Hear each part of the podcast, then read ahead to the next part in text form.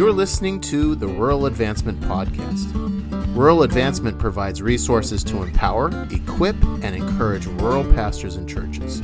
Join our community by visiting us at ruraladvancement.com. Hello, everybody, and welcome back to Rural Advancement. This is the podcast that is by rural leaders and for rural leaders. It is our goal, as we say week in and week out, to bring you content from people who are not just speaking to the rural context, but are from the rural context, who understand the struggles as well as the successes, who understand uh, not just how to build the kingdom, but specifically how to build the kingdom in a small place. And so, if you find yourself as a pastor or staff pastor or volunteer or Sunday school teacher, we hope that you are tuning in and hearing stuff that's going to help you build God's kingdom right where you're at.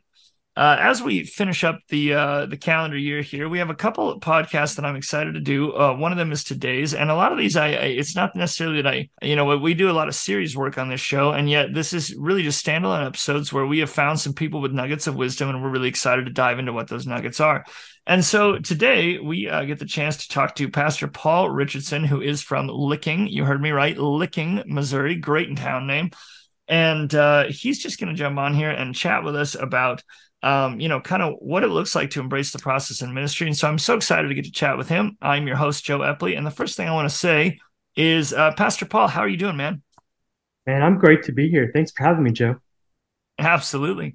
Well, I want to dive into these questions. And the first one we always ask people every time, because again, we really champion rural voices, people who are at least connected to the rural church. Share with us your background in ministry and your connection with the rural church.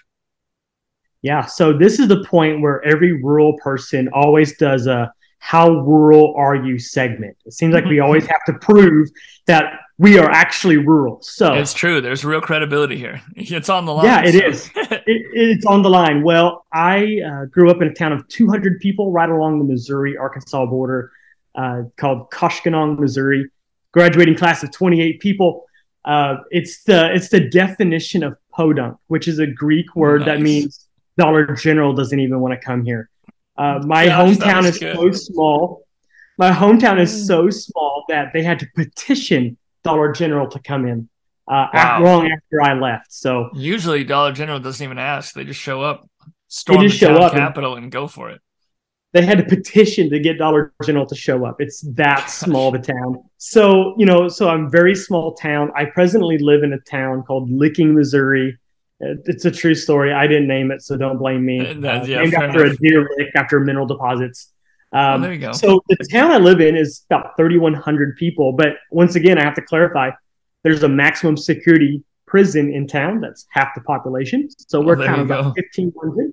Uh, it's the only town my wife and I have ever lived in that has a stoplight. So we are moving on up. So uh, very rural in nature, man. I've got all the credentials. I promise you. I love that. And how long have you been a pastor in uh, Licking, Missouri? Sure. Uh, 12 years. This is my first and only pastorate. Uh, wife and I started in our mid 20s. So now we're late 30s now. And uh, it's been a great experience so far. Awesome. I love that.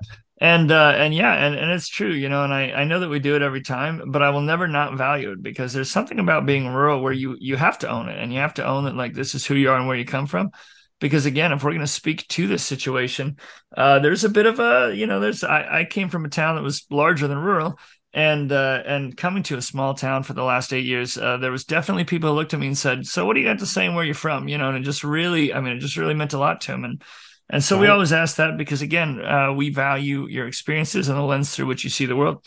So uh, when i asked you you know just diving in our questions when i asked you for a quote or principle that has really driven you for the last 12 years in ministry, you used the phrase, you know, embrace the process, right? I kind of want to maybe talk about like how that developed, maybe talk about your own context or, ed, or sorry, educational journey, or uh, even mentoring second career pastors, some of that stuff that we brought up over the phone. But but I would love to maybe how did that develop? That whole embrace the process. I don't remember the first time that I used the phrase embrace the process, but it's become the phrase that I use, especially when I'm working with my own leaders or my own staff or those that reminds them that there is a lot that goes on between calling and you might say destination. So, for sure. example, you know, I took over, uh, I took over a Revite church before we knew what a Revite was And before it was all cool and everything else, it was church about 20 people in a small town, very old congregation with a pretty poor building. And, um, you know, over the years, we have seen God do amazing things. Now we average a little over 200 on Sunday morning in a pretty modern facility and all those things. But while while we definitely had goals that we wanted to meet, it never was about the goal so much as it was the process of getting there. It's about mm. who you are and who you're becoming in the midst of it. That really is what this Christian life is about. It's what ministry and sure. calling is about. We often focus on the goals. And I'll be honest, Joe, a lot of the goals that I originally wrote down 12 years ago, we've completed and exceeded. Whether it's oh, become a sovereign church, whether it was to have uh, you know a deacon board or good deacons, whether it's have some staff, a new building, we've met all those goals. And it's easy to look back and be going, well, what's next? But it's really not sure. so much about meeting goals as it is embracing the process and becoming the men and women of God that we are called to be. And mm. so, you know, for me, you know, I didn't go, I didn't go right to Bible college. I became a pastor sure. with credentials, and since then, I, I've finished a bachelor's, a master's. I'm finishing a master of divinity right now, and I just applied awesome. for a PhD program today. You know, and it's oh wow, yeah, yeah. So, you know, it's, but it's taken me 15 years to do this.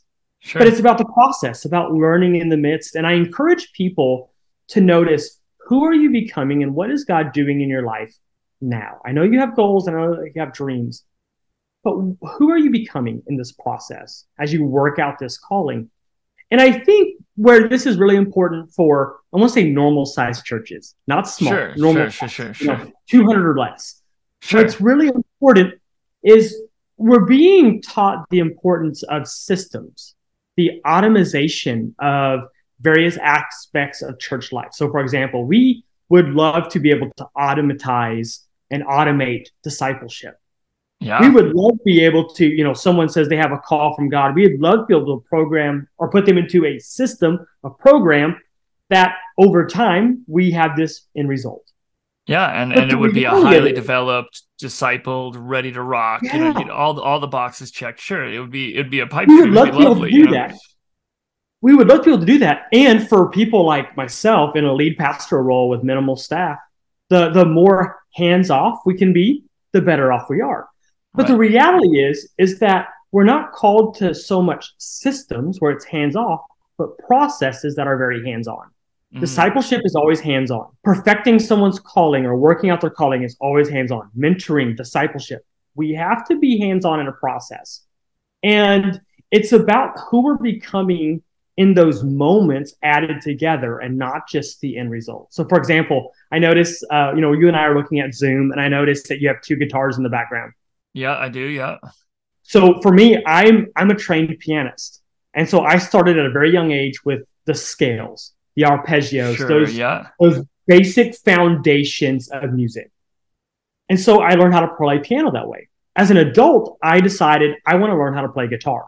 So I bought sure. guitars and I bought gear because they're just fun to, and cool to look at. Oh, absolutely. Yeah, you could cool. You could buy as much gear as you wanted, you know. oh yeah, and you know when you're a piano player, you can only own really one piano at a time in a house. Uh, you can have pretty true. guitars everywhere. but the difference between me learning piano and me learning guitar, I think, is that Piano, I learned it as a process, step by step, scale by scale, note by note. As an adult, I wanted to skip all of that kind of stuff to learn how to play guitar. Right. Because I didn't want to have to learn scales again. I didn't want to have to learn arpeggios yeah, and try. Absolutely. And so, you know what? I'm not a very good guitar player. I wanted to systematize, just to buy a system, pay the money, and be able to have the results but yeah. I can't have the same results unless I embrace the process of actually learning the instrument. Wow, what so often, metaphor. Yeah, so often as pastors, we want to um, automate disciples or mentorees or whatever. We want to do that and be as hands off as possible. And the reality is, is that it's always meant to be hands on. So when I say embrace the process, I'm I'm reminding people and telling them there's more to this than you see or realize. And there's lessons to be learned that unless you learn them now, you will not move on to the next step. Right. and and I mean taking it from that music example to pastoring, like if a pastor skips the scales and the basics and the fundamentals, then suddenly you you I I feel like at least you get a lot of these stories where you've got pastors burning out, blowing up, you know, churches all in shambles and their lives all in shambles because they never let the process do its work. Yeah. And honestly, that's a great segue to the next question you have about Eugene Peterson and the book Working the Angles. Yes. So so uh from what I understood is uh, myself and Pastor Paul here, we both share an affinity for the works of Eugene Peterson. Now, I've only gotten to read probably one and a half of his works, um, but uh, but you were mentioning a book called "Working the Angles" by Eugene Peterson, and just for the sake of it, we're going to put this in the show notes because it's always great to throw that that resource out there. Um, but you talked about it, that it kind of speaks into this process in your life, so maybe share some of your main takeaways from that book. Yeah, so I have a love hate relationship with Eugene Peterson. I want to hate the guy. Um, I want sure. to just be like, no, we we can't. But when I read him, there's there's a certain depth that captivates me. Absolutely. And uh, so, so, I just read his book, Working the Angles, and the, the subtitles, The Shape of Pastoral Integrity. And essentially, he talks I about, already get scared just by the title, like just that tagline. I'm like, I'm not ready for this book. Like I can't. Oh no, I read the introduction to the book and and I was so offended within the first paragraph. I like threw the book. And I'm like, uh, and off off video, we'll I'll I'll read it to you um, later on. Sure, but he's sure. talking about how there's visible aspects of pastoral ministry, and those are the things we work on. He uses the three phrases of preaching, teaching, and administration. Sure. I would dare say that today um, we might change some of that from preaching to maybe vision casting um, sure. mission statements, those things. He talks about those are the visible lines of ministry. That is what everybody looks at. But it's the angles, he says. That's his metaphor. The angle. So imagine a triangle, and then one line is preaching, one line's teaching, one line's administration. But if the angles are wrong, you don't have a true triangle. Oh, sure. And so the angles he mentions are prayer, scripture, and spiritual direction. Huh. All three, which are very, very necessary and important. But uh, in relation to today's topic, embracing the process, it's about what's happening in these mundane moments. He mentions that in his last section, which is about spiritual direction, which is a phrase that's not used very often in my particular ministry tradition. Sure. But uh, he is calling spiritual um, spiritual direction. Uh, he's saying, you know, it's something where a pastor or or another spiritual leader helps a person see God in the midst of the everyday and the mundane. Mm. And the reality of it is is that we used to call that like pastoral care or pastoral shepherding. Sure. But we we don't do a, a great job today in my opinion teaching this pastoral care side of ministry. Great at leadership, great administration, communicating, and those are all very important.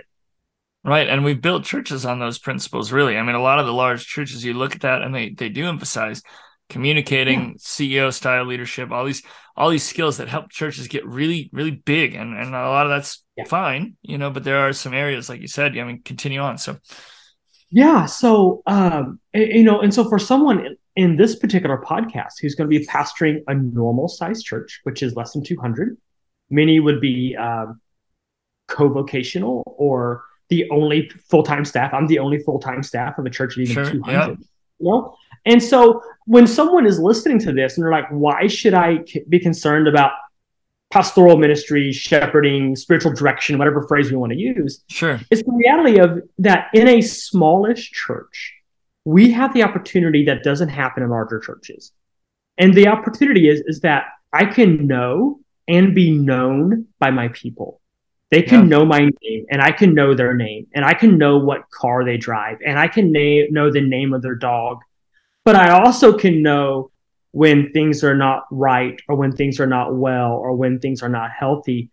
And we as pastors have this great opportunity to come alongside people and help them to see where God is at in the midst of their journey and in the midst of this process. And so this is an idea that's been in church history for for centuries and centuries. Eugene Peterson is the one kind of introducing it to me at this moment. But it's it's helping people believe that God is always doing something. Uh, number two, Peterson says it's helping people realize that responding to God is not sheer guesswork, that there's a tradition mm. And there's scripture really that we that, can actually. on. And then number three, uh, we as pastors can help people realize that each soul is unique. And this goes back to the process idea.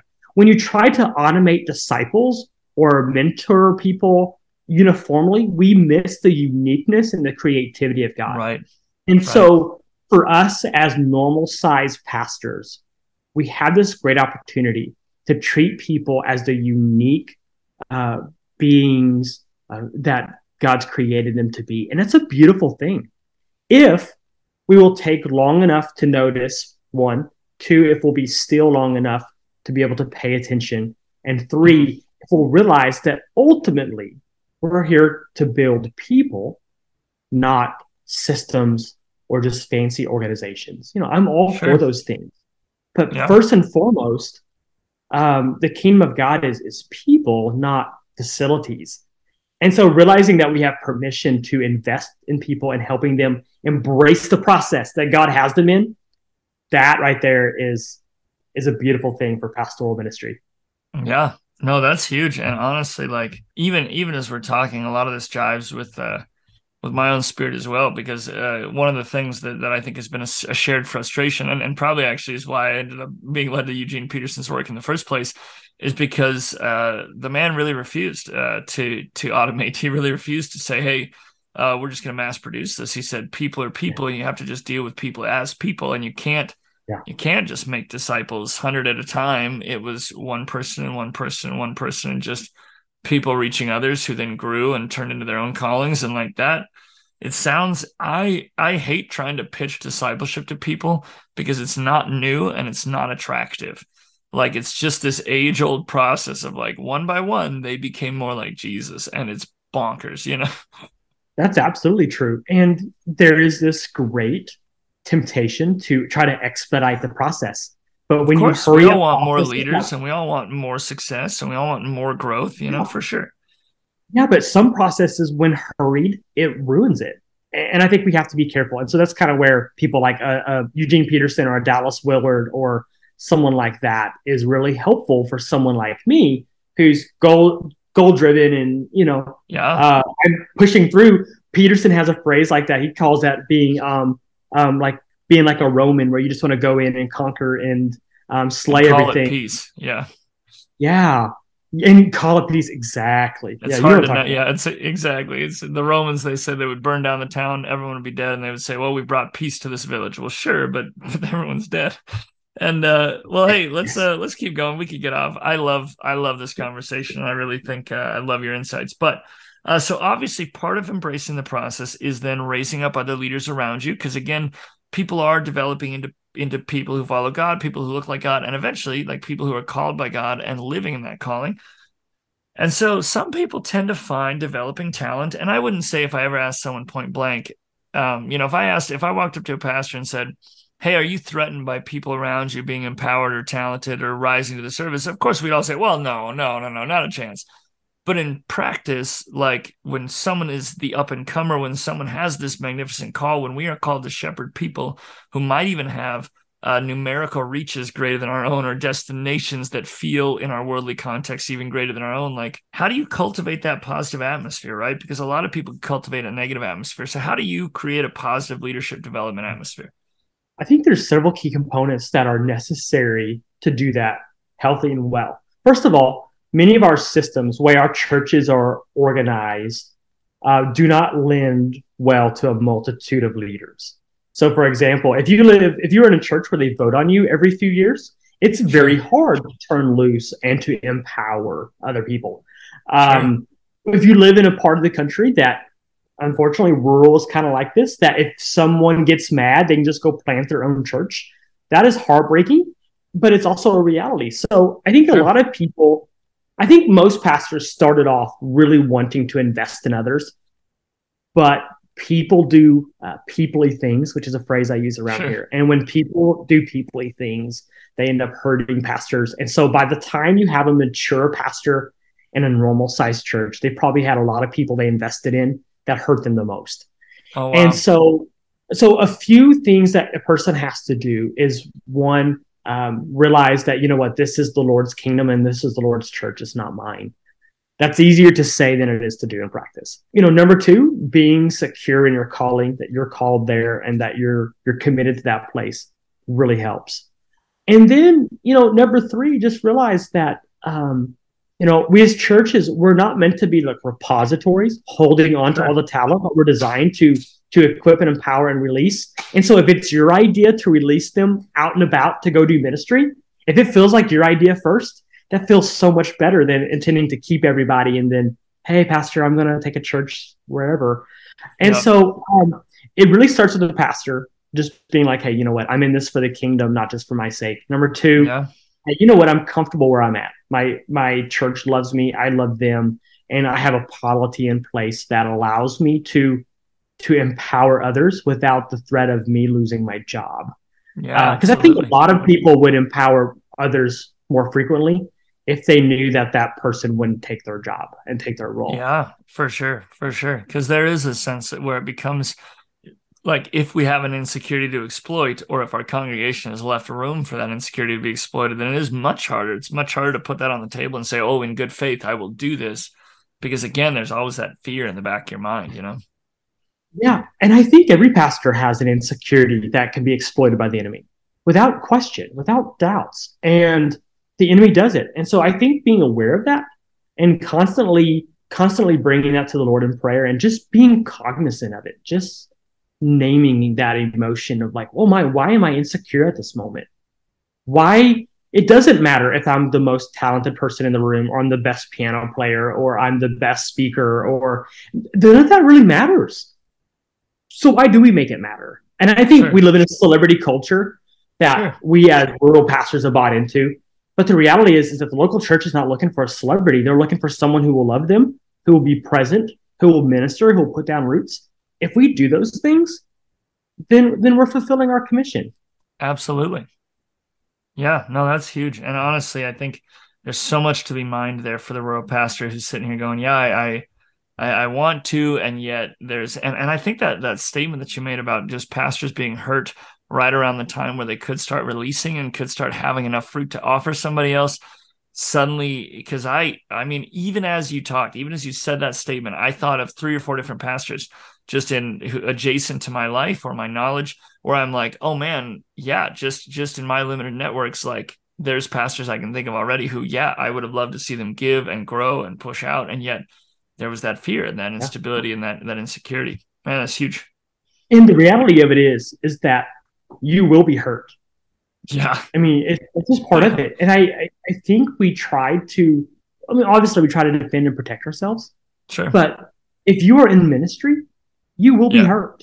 You yeah, will be that's, hurt. That's kind of just, that's part of the trappings, you know, like that's, I, I, I definitely tell people, I'm like, this is like, like, yeah, you know, there's been moments where maybe the, the accusations of abandonment from people or just all the hurtful things that, that people can do to, to pastors. And you look at it and you are hurt but you also recognize yeah. you're like, yeah, but but would I really rather do ministry any other way? Like if my heart's not in it, then and, and out there and vulnerable, then like, but it's it's not, it's just not worth it. Man, that's good. Again, I haven't, yeah. We have to make sure that that hurt doesn't become part of our identity. So many people allow the hurt to get deep enough to affect our identity, and we we can't let it get that deep. Yeah. I uh, I'm getting the feeling, even in this short podcast, that you're probably at some point going to be brought back because I love our conversation and I'm definitely uh, hmm. loving the tone of things. And I have a feeling that we will dive back into more conversations at a later date. But I do want to ask one more question on this topic today. Yeah. Um, so, can you take some time and share with us moments? Because obviously, uh, a lot of people will ask, well, great, embrace the process, but why does that matter? Why is that so important? And so, nowhere does that show more than in the results. So, maybe can you you know, obviously without sharing details, but can you give us moments where someone embraced the process and how that really did turn out well for them?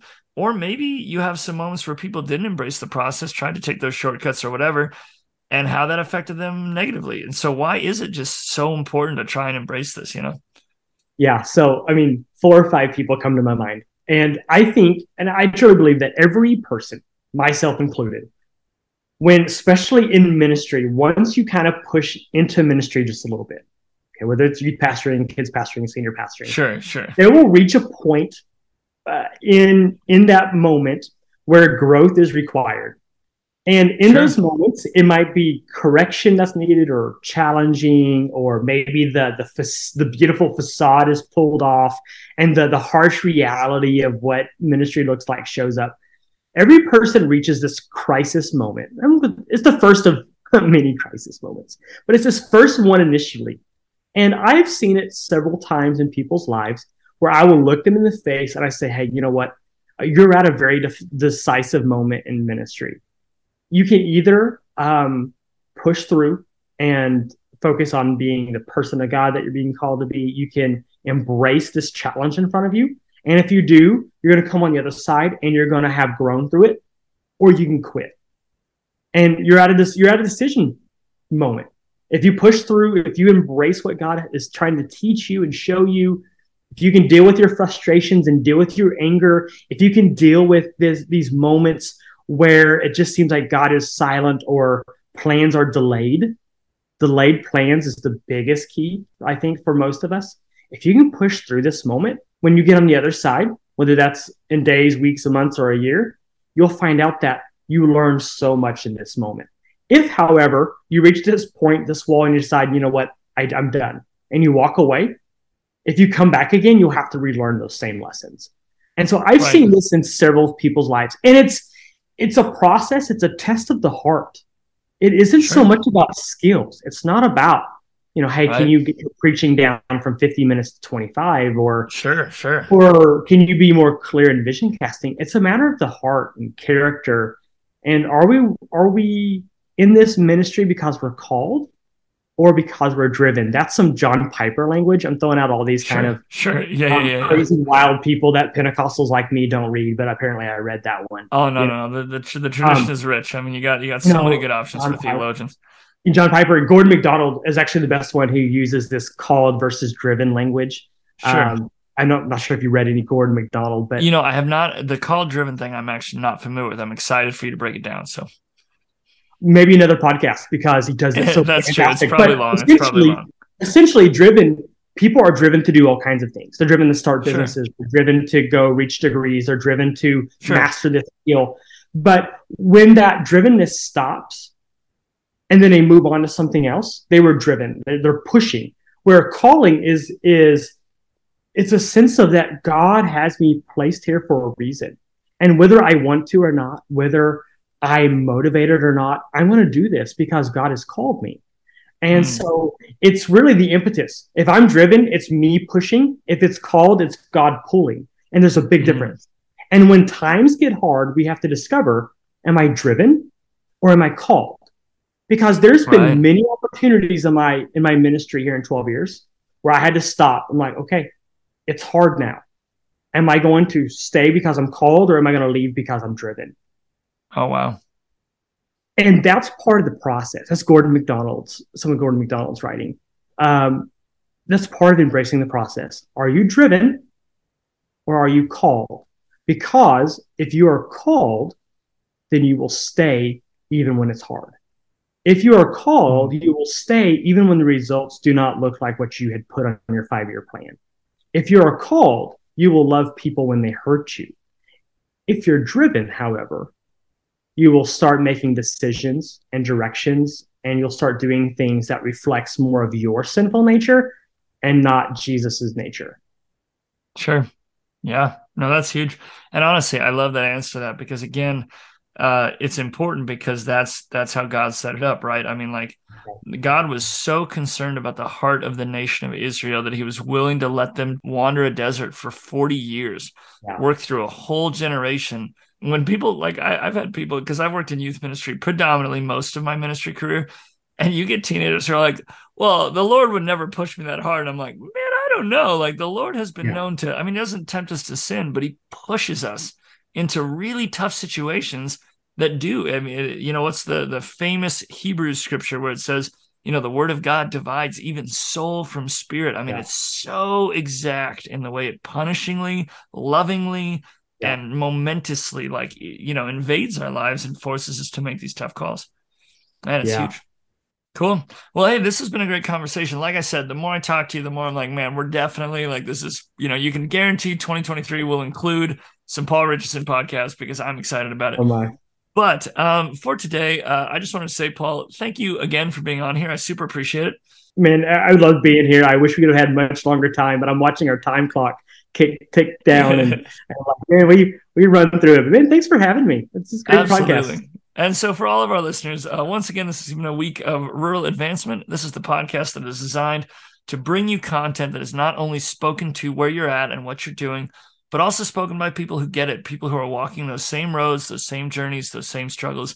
And we are excited for you to check it out every week. We have a great podcast coming up next week and hopefully every week after. And again, we'll uh, have Pastor Paul back. I'm, I'm sure of that. And so, again, thank you for joining us. Check us out on Spotify, check us out on Apple Podcast or www.ruraladvancement.com. Give it a like, give it a follow, give it a review, give it a rating, give it to a friend but just help us get the word out there. We're excited to do uh, and and continue to hear about what the Lord's doing in a small place. And we'll see you next week.